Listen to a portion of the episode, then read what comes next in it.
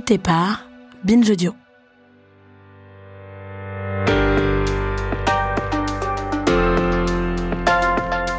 Bienvenue dans Rappelle-toi demain, un podcast d'un genre nouveau qui nous initie à l'archéologie.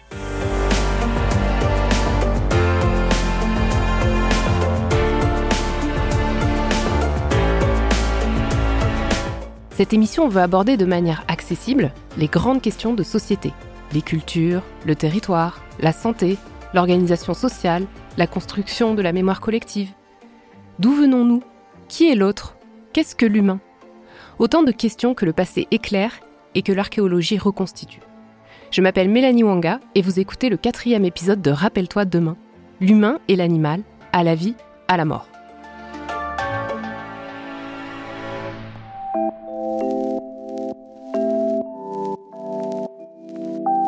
On a toutes et tous un rapport particulier aux animaux. Si je demande, par exemple, à des amis si ils ou elles préfèrent les chats ou les chiens, il y a de fortes chances qu'on s'engage dans un débat sans fin. Même chose en ce qui concerne nos habitudes de consommer ou non de la viande. Petite anecdote perso.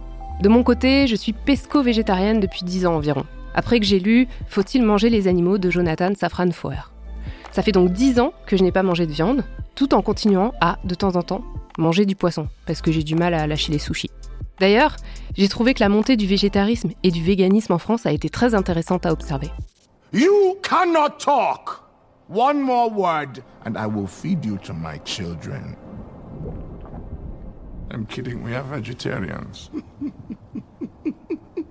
Du côté des animaux de compagnie, depuis 11 ans, j'ai un chat qui s'appelle Simba et que je traite presque comme un ami ou un enfant. Je lui parle, il me comprend, on s'aime. Oui, bon, je sais, c'est bizarre, mais c'est comme ça. Mais du coup, je me pose une question. Comment notre relation avec les animaux a-t-elle évolué au fil des siècles? Comment et pourquoi certains animaux sont-ils entrés dans nos vies quotidiennes? Pourquoi est-ce qu'on en mange certains et pas d'autres? Nos ancêtres avaient-ils des animaux de compagnie ou des tabous alimentaires? Pour y répondre, je reçois aujourd'hui l'ami Sachem, archéozoologue à l'INRAP, l'Institut national de recherche archéologique préventive, spécialisé dans les études des animaux dans la période comprise entre les débuts de la domestication des animaux et les premiers écrits. L'ami Sachem est notamment experte de l'évolution de l'alimentation carnée entre le début et la fin du néolithique dans le nord de la France. Avec vous, Lamis, on va faire le point sur la façon dont les êtres humains ont cohabité avec les animaux à travers l'histoire.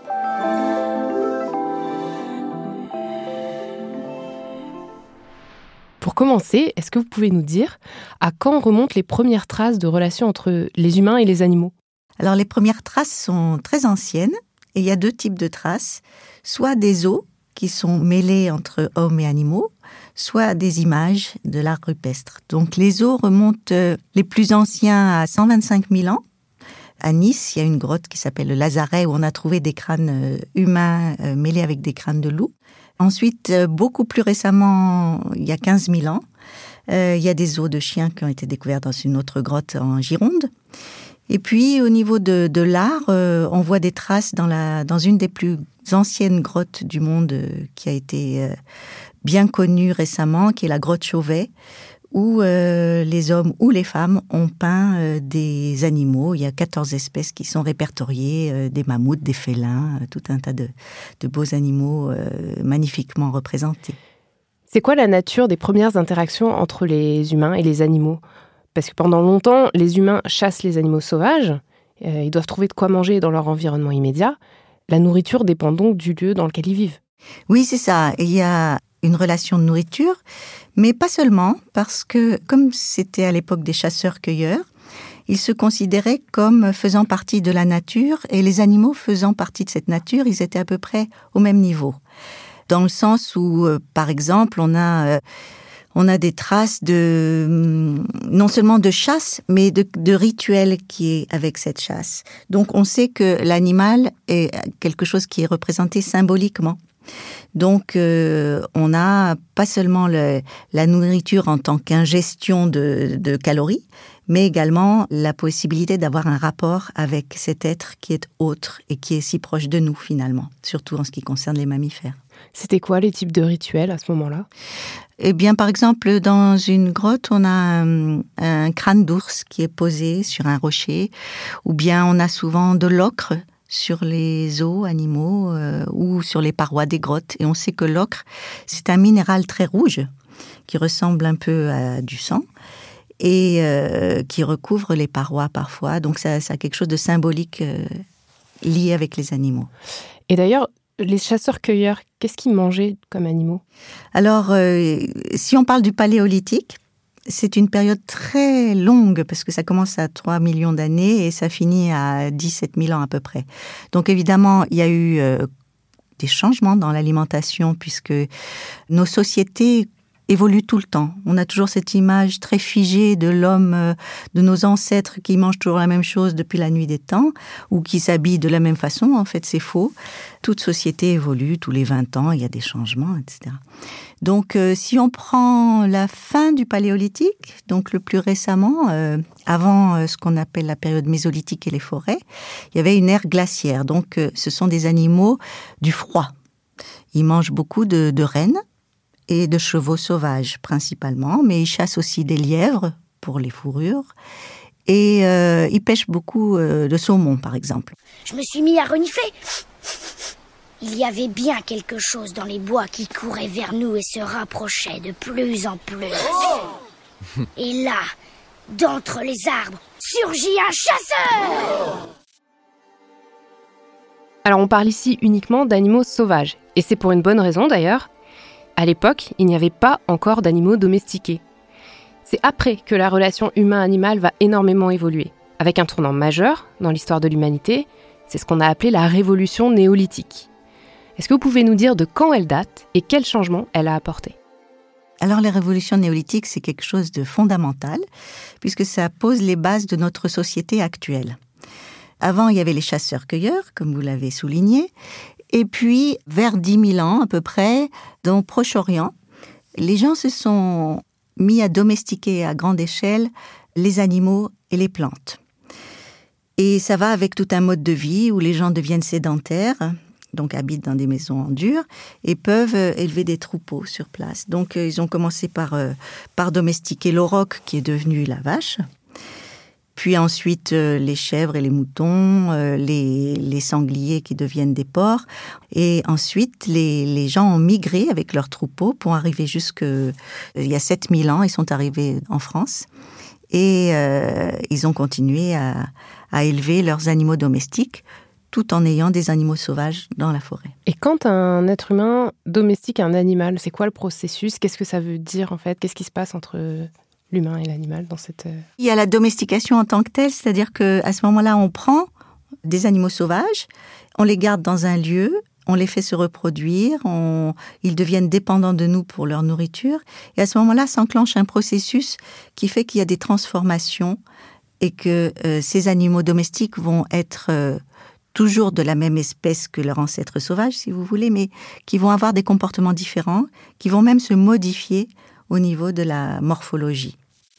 C'est un être impulsif, agressif et dangereux. Je l'ai percé un jour. Il va vouloir m'éliminer. Une seule solution, j'attaque le premier. Il veut un sucre, le toutou? Ah, je me suis encore fait avoir. Et d'ailleurs, pourquoi les êtres humains ont-ils commencé à domestiquer les animaux?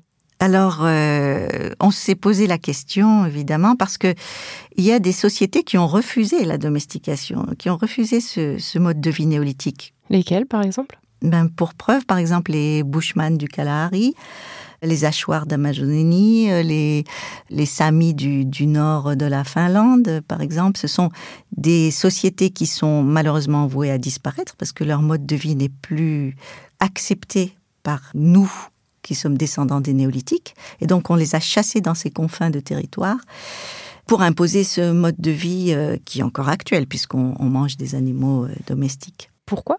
Euh, on a Ah oui, pourquoi domestiquer? Alors au départ, euh, le bon sens voulait que ce soit pour manger, avoir un garde-manger sur pied. Et puis avec l'archéozoologie, on s'est aperçu que malgré la domestication qui avait été effectuée sur les, les premiers animaux, comme les chèvres, les moutons ou les aurochs, on s'est aperçu que on continuait à manger de l'animal sauvage tout en ayant domestiqué des animaux et en, en les vénérant d'une certaine manière. Il y a en Turquie des, des sites magnifiques qu'il faut absolument aller voir euh, à Çatalhöyük, où il y a des sortes de temples où sont euh, à la fois mis des bucranes d'auroch et des bucranes de, de bovins domestiqués. Donc euh, il y a une certaine continuité dans cette euh, catégorie d'animaux sauvages et domestiques.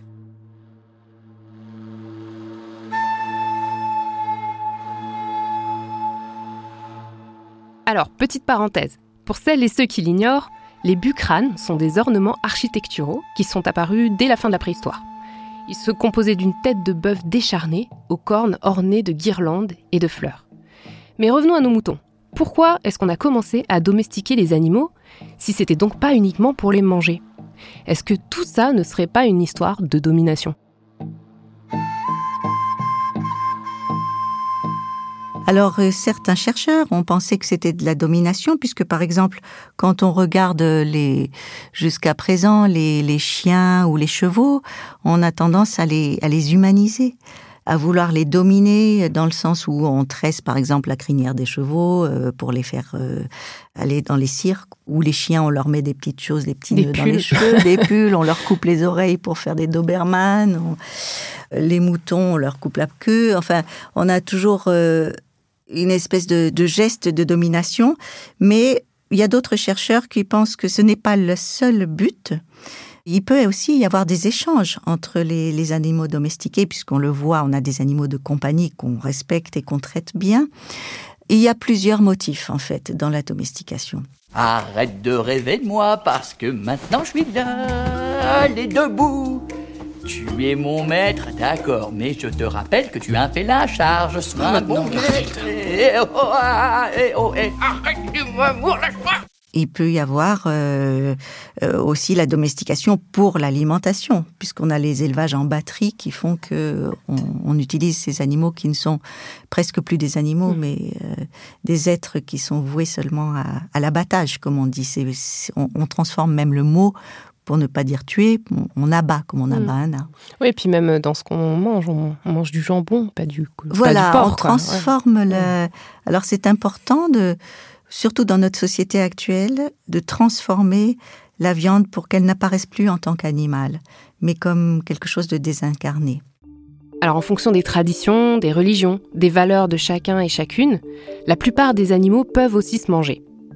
Mais comment sait-on desquels se nourrissaient nos ancêtres? Quelles sont les techniques d'archéologie qui ont permis de reconstituer le bol alimentaire, c'est-à-dire le repas type d'une époque? On a une grande chance en tant qu'archéologue, c'est que les gens, euh, surtout pour le néolithique, ont, des poubelles dans lesquelles ils, euh, rejetaient euh, à côté des maisons leurs déchets alimentaires. Donc, une deuxième chance, c'est que l'os, avec ses particularités minérales, se conserve des milliers d'années. Donc, avec l'archéologie euh, qui fouille certains sites, on a la possibilité de recueillir tous ces vestiges de repas. Et moi, mon travail, ça va être de regarder tous ces ossements animaux qui ont été jetés il y a euh, plusieurs milliers d'années et de regarder chaque petit bout d'os et d'en retracer de quelle partie ça provient, de quel animal ça provient. Donc j'ai fait des études pour connaître tous les, les squelettes animaux qui existent.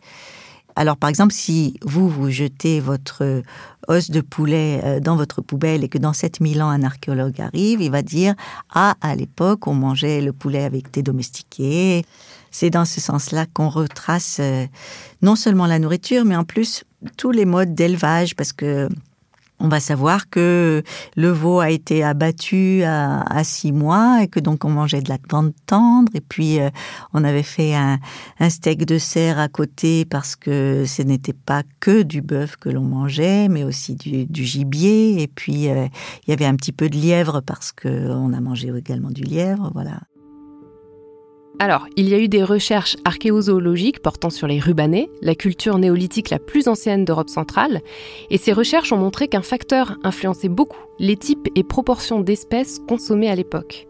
C'est la taille de l'habitation, ce facteur. Par exemple, quand ils s'installaient dans un village, les rubanés construisaient des grandes et des petites maisons, et rejetaient leurs déchets dans des fosses creusées à côté. Grâce à des fouilles, les archéologues ont confronté le résultat de leurs analyses sur plusieurs types de déchets, les os animaux, mais aussi les récipients en terre cuite et les meules à grains. Et ces archéologues ont découvert que l'alimentation différait en fonction de l'habitation et ont proposé une interprétation. Leur théorie, c'est que dans les grandes maisons, on trouvait plusieurs familles qui élevaient et qui mangeaient beaucoup d'animaux domestiques, alors que dans les petites maisons, c'était plutôt des jeunes couples qui consommaient surtout de la faune sauvage. En fait, les hommes allaient probablement chasser parce qu'ils n'avaient pas de troupeau à eux. Du coup, je m'interroge aussi sur ce que l'alimentation nous dit des différences entre les classes sociales. Est-ce que les riches et les pauvres mangeaient différemment? Oui, alors euh, là, pour les sociétés néolithiques, on n'a pas de traces de grande différenciation sociale, en tout cas au début du néolithique. Ça vient à la fin du néolithique où euh, dans les tombes, on voit qu'il y a des richesses différentes.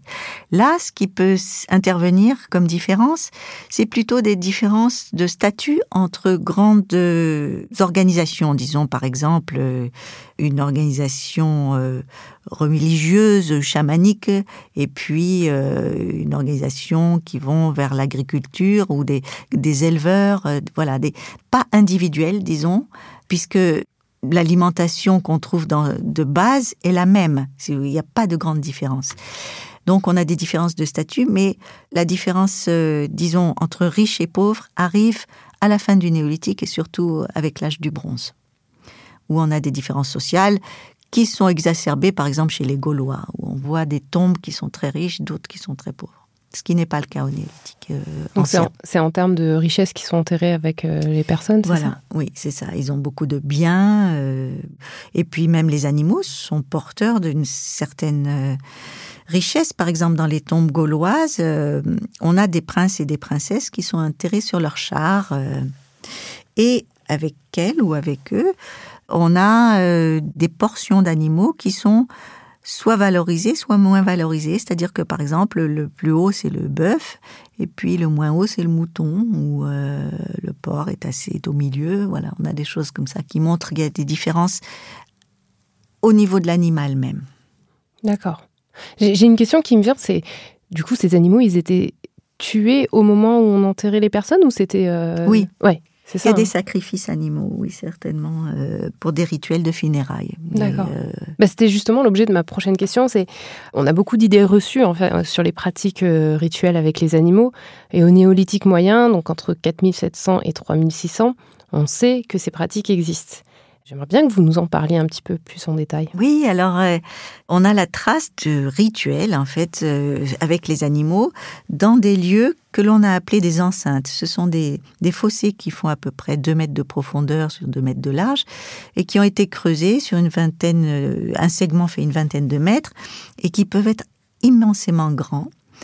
Et à l'intérieur de ces fossés, on a retrouvé les traces de sacrifices animaux soit des animaux enterrés entiers, soit des parties qui ont été laissées sur place et les autres, euh, le reste a été mangé.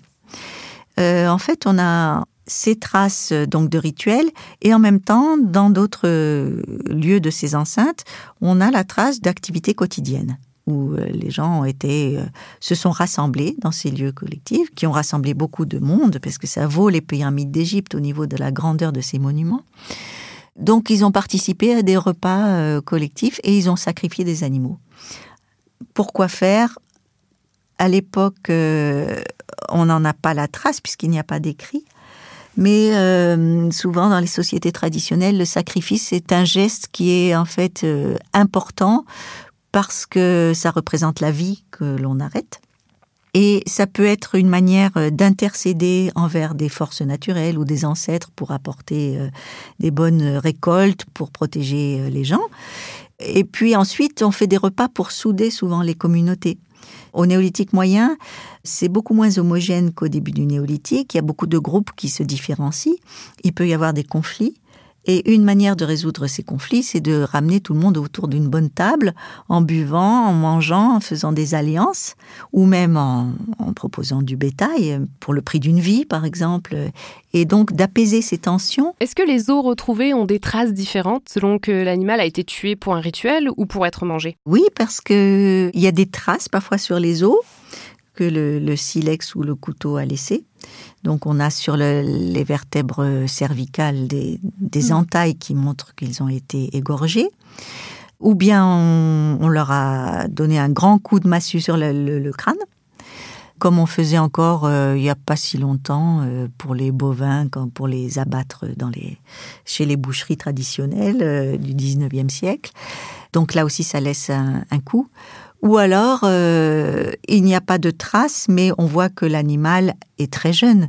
Il a deux, trois mois. euh, ils ont tous le même âge, donc euh, c'est pas accidentel. Il a été en plus. euh, ils font des sortes de mise en scène.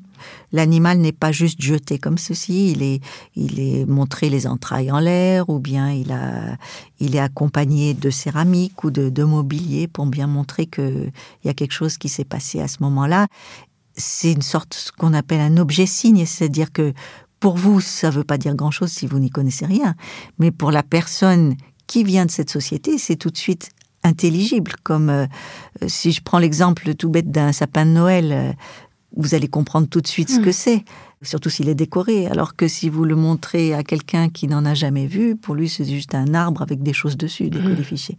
Ben, c'est la même chose là. Euh, on a des objets signifiants que nous, archéologues, on peut observer, puisque c'est un lieu particulier, c'est pas normal que ça soit dans cette position-là. Pourquoi il a le museau en l'air alors qu'il devrait être jeté On comprend qu'il y a quelque chose qui se passe avec ça, sans doute des mythes. On peut pas savoir exactement ce qu'il en est. On Seul- connaît pas l'histoire. Seul un néolithique pourrait nous le dire. Certains animaux peuvent être consommés, faire l'objet de sacrifices rituels, mais peuvent aussi constituer un tabou alimentaire. Les recherches des archéozoologues ont par exemple montré que les Gaulois mangeaient du chien, alors que ça ne nous viendrait plus du tout à l'idée aujourd'hui. Comment cette pratique est devenue tabou au fil des époques, tout comme le fait, euh, par exemple, de consommer du cheval? Oui, le chien et le cheval ont eu toujours des statuts particuliers. Donc, euh, au paléolithique, on le mange, le cheval sauvage. Au néolithique, on ne le mange plus. Et puis, ça revient chez les Gaulois, de même que le chien. euh, ils en font des élevages pour le manger et pour avoir des peaux. Ces tabous, en fait, euh, sont récurrents dans toutes les sociétés. On a la possibilité de manger euh, énormément d'espèces qui sont comestibles. Or, on n'en mange qu'une petite partie.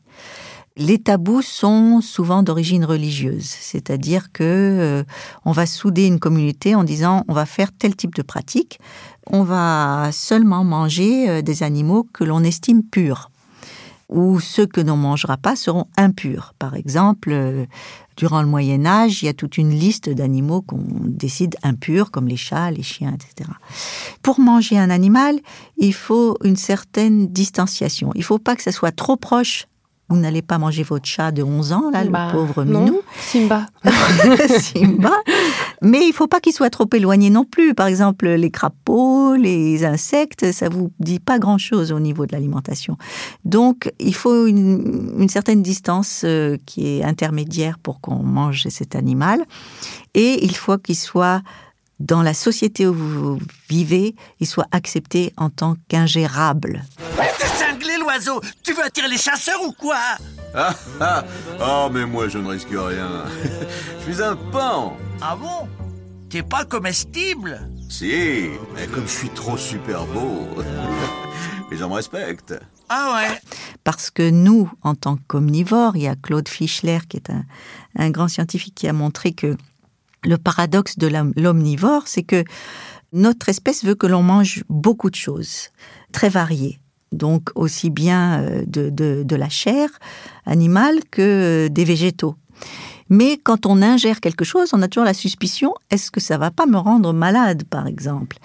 Eh bien, euh, donc on va goûter et puis on va faire aussi en sorte que il y ait des choses qui rentrent dans nos catégories parce que notre espèce biologiquement et spécifiquement fait des catégories tout le temps. On catégorise tout, on catégorise les animaux en particulier. On va dire que, par exemple, si je vous donne un exemple sur notre mode de pensée, les zoologues catégorisent les animaux dans les sociétés occidentales sur leurs dents et sur leurs pattes. C'est-à-dire, on va classer les omnivores, les carnivores, euh, les herbivores ou alors s'ils ont une, deux, trois, quatre phalanges, etc. Dans d'autres sociétés, ça sera sur euh, la forme des yeux, le pelage, les oreilles. Mais on classifie et on les met dans des classes qui sont peu perméables les unes aux autres. C'est-à-dire que quand on décide qu'un animal est impur, il est dans une classe parce qu'il correspond pas à ce qu'on estime ingérable, il va, il mange des choses dégoûtantes et si on le mange nous, on va devenir dégoûtant ou ça va nous dégoûter. Donc c'est des, des affects très puissants pour la nourriture. Donc on, on va euh, manger ce que nous a appris la tradition, la famille, la société, bien que maintenant il y a de plus en plus de personnalisation dans l'alimentation qui fait qu'on se dégage un petit peu de ces structures euh, très fortes, mais on a quand même certains tabous, par exemple euh, nos tabous actuels, vous le connaissez pour notre société en France c'est quoi bah, euh, le, chien, le chat, c'est quand même. Euh, oui, mais pas seulement. Le cheval aussi, quoi que quand, vous, quand je vous écoutais parler, moi, ma grand-mère mangeait du cheval euh, dans, certaines régions. J'ai l'impression que. Euh, je sais pas, j'ai l'impression d'être en cours. Ouh là là, non, c'est pas ce que je veux. eh bien, les carnivores.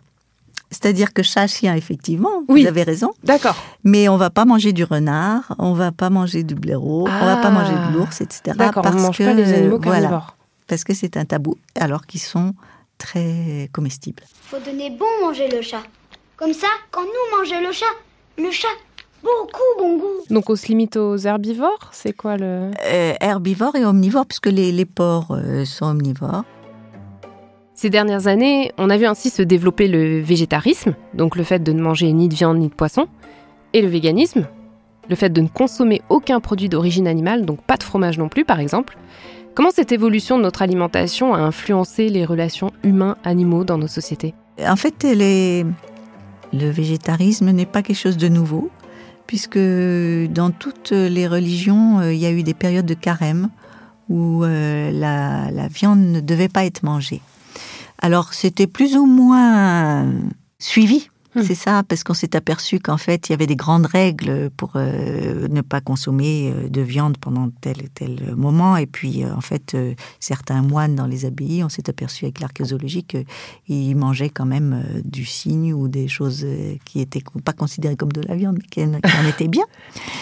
Et donc, il y a eu toujours ça, parce que la viande à quelque chose d'ambivalent. Soit on la, on l'aime beaucoup, soit on la déteste en fait. Euh, il y a, comme je l'ai dit tout à l'heure, c'est de la chair qui fait partie de nous. Hein. donc on, a toujours un peu cette, cette suspicion de manger l'autre. Ne dis rien du tout. Ah, je te dis de te euh, Excusez-moi, ah, Ne nous mange pas. T'aimerais pas la viande faisandée. C'est pas bon. Si t'as faim, mange-le lui, il est plus gros. Mange-toi toi-même, hein, c'est toi qui es plus gros. Écoutez, je n'ai pas l'intention de manger qui que ce soit. Oh, ah. oh. Bah ça c'est drôlement gentil il y a eu aussi peut-être des considérations écologiques. En tout cas, là, je parle d'aujourd'hui. Je connais pas mal de gens qui disent Moi, j'ai arrêté de manger de la viande parce que l'industrie agroalimentaire produit trop chaque année, à cause des effets néfastes de l'élevage intensif, etc. Oui, voilà, il y a, une. Prise de conscience qu'en fait les animaux ne sont pas que de la nourriture et heureusement qu'il y a cette prise de conscience d'ailleurs, parce qu'on allait vers, euh, vers des abattages massifs ou des, des élevages en batterie plutôt, qui rendent même les, les éleveurs malheureux, en fait. Euh, on s'est aperçu qu'il y a une, une déshumanisation qui n'est pas acceptée même par ceux qui la pratiquent. Donc il faut changer ce système.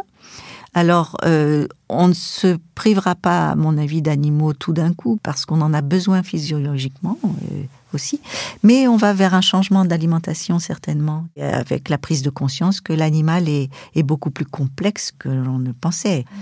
Ça nous interroge sur notre propre humanité. Jamais animal, animal ne tuera.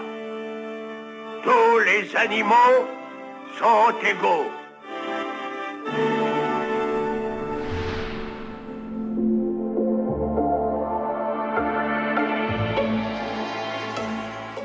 C'était Rappelle-toi demain, un podcast coproduit par Binge Audio et l'INRAP à retrouver tous les mois.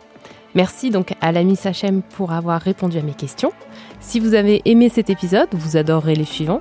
Abonnez-vous et laissez-nous des étoiles sur vos plateformes de podcast préférées. À très vite!